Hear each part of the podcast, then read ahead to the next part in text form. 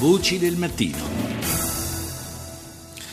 Parliamo adesso di un'altra zona di crisi, una zona dove a maggior ragione è presente l'ISIS da molto più tempo ormai, una zona che in questo periodo, stiamo parlando dell'Iraq, l'abbiamo sentito anche prima nei titoli dei telegiornali internazionali, è molto presente sull'informazione internazionale per via dell'offensiva che è in atto da parte delle truppe governative, le truppe del governo di Baghdad. In particolare come primo obiettivo c'è quello della piena riconquista di Ramadi. Ne parliamo con l'inviato del Corriere della Sera Lorenzo Cremonesi, autore tra l'altro di un reportage da Mosul, altra città chiave della quale parleremo tra breve. Buongiorno Cremonesi.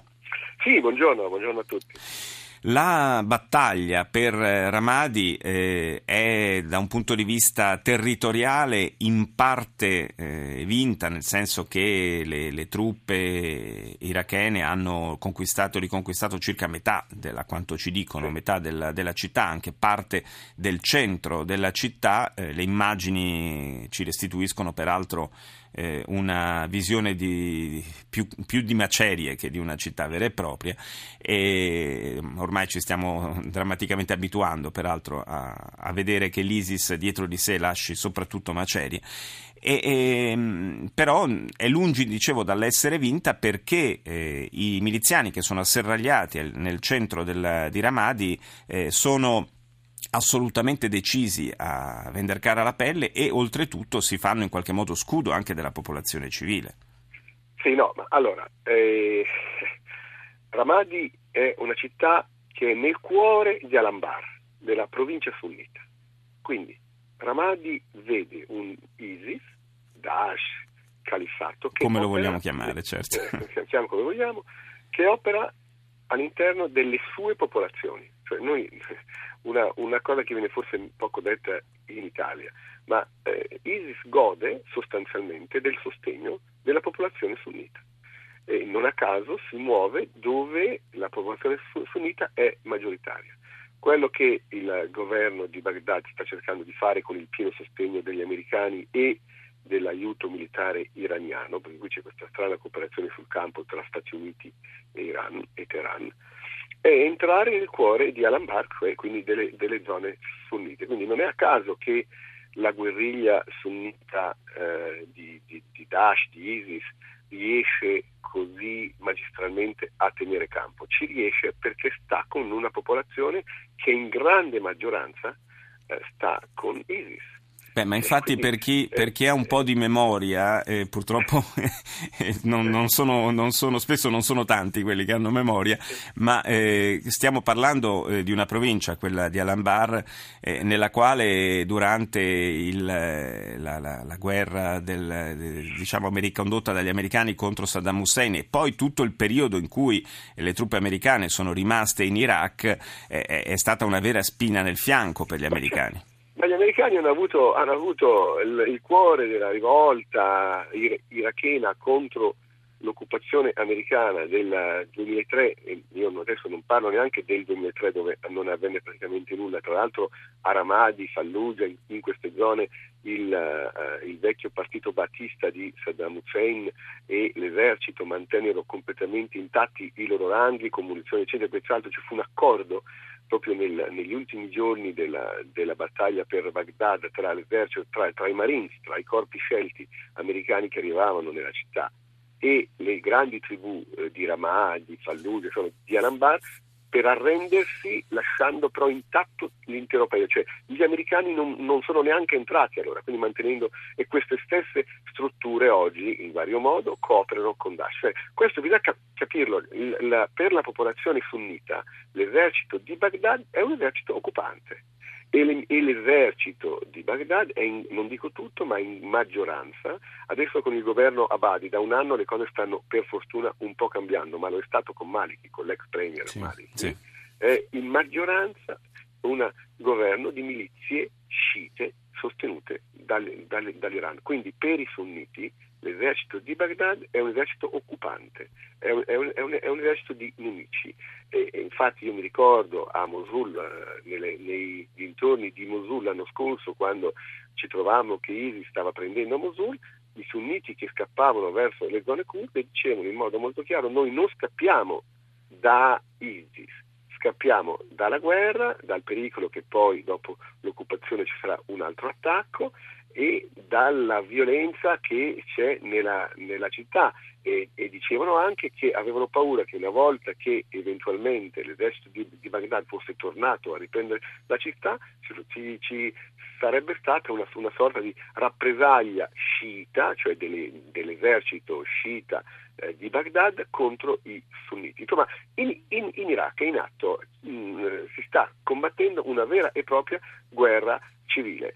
E alla fine dei conti l'unico modo, e infatti questo, adesso parliamo proprio delle ultime cronache di Ramadi, la chiave di volta degli ultimi mesi, perché a Ramadi, come sottolineato da Ufficio,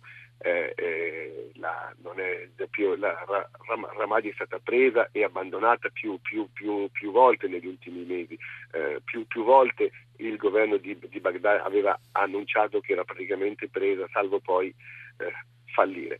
La chiave di volta degli ultimi mesi, degli ultimi giorni anzi, è stato che una serie di tribù sunnite della zona ha accettato in qualche modo di cooperare.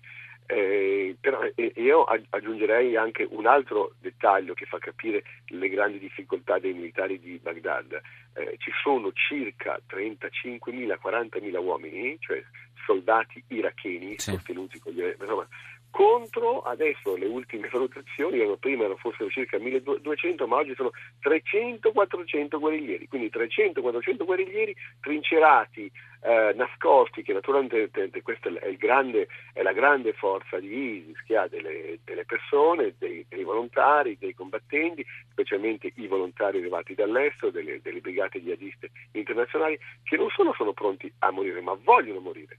Quindi perché in nome della jihad, in nome della guerra santa, eccetera. E quindi non hanno nulla da perdere. Non hanno nulla da perdere, sono trincerati molto bene. Tra l'altro, l'altro giorno, proprio parlando di Mosul, parlavo con questo colonnello che è un colonnello delle forze speciali Peshmerga, quindi curdi, che tra l'altro dovessero arrivare gli italiani, sarà quello che coopererà con loro quando dovranno operare sulla linea. Lui è molti anni, e lui diceva la forza di queste brigate volontarie, dice, non bisogna mai sottovalutarle, anche se sembrano battute, non lo sono mai, è che mettono insieme l'esperienza della guerriglia, di anni di guerriglia ormai, di decenni, di volontari ceceni, afghani, algerini, palestinesi, tunisi, cioè tutta una serie di personaggi che veramente sono dei veterani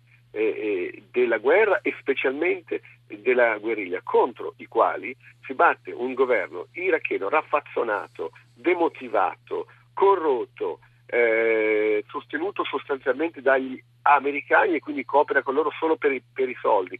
L'anno scorso si è sciolto come neve al sole, cioè quando poche centinaia, Mosul era la roccaforte dell'esercito di Baghdad. È caduta quasi senza combattere praticamente. Sono fuggiti, sono sbandati in un modo clamoroso, lasciando tra l'altro nelle mani di ISIS tutti gli arsenali, sembra addirittura 2.300, questo è uno dei dati, 2.300 Humvee, questi giupponi di nuova costruzione americani, che loro hanno subito rafforzato. Tra l'altro loro sono molto bravi a rafforzare, proprio a modificare le armi che hanno a seconda delle circostanze in cui qua c'è anche l'esperienza, appunto, che ricordavi di altre guerriglie come in Afghanistan, dove addirittura le armi venivano autocostruite in qualche caso. Certo, però io ripeto, la soluzione di Ramadi, come la soluzione del conflitto in Iraq, non è militare ma è politica, cioè bisogna assolutamente rompere questo connubio, questo patto del diavolo tra la maggioranza, le grandi tribù civili sunnite arrabbiate, frustrate, emarginate dal governo di Baghdad e lo stesso governo di Baghdad. E se non si spezza, questo legame, è chiaro che non andremo da nessuna parte e non si otterrà nessun risultato concreto. Ramadi rimarrà, adesso tra l'altro, guarda caso, molto chiaramente per la battaglia è stato questo esodo di popolazione che è scappata in là nelle maggioranze delle zone sunnite. Quindi la città rimarrà minata, sarà difficile arrivarci, sarà un luogo morto, difficile da mantenerci degli uomini. Tra un mese scopriremo che ISIS è ritornato in Ramadi. Quindi sostanzialmente una vittoria assai poco influente. Grazie a Lorenzo Cremonesi, inviato del Corriere della Sera.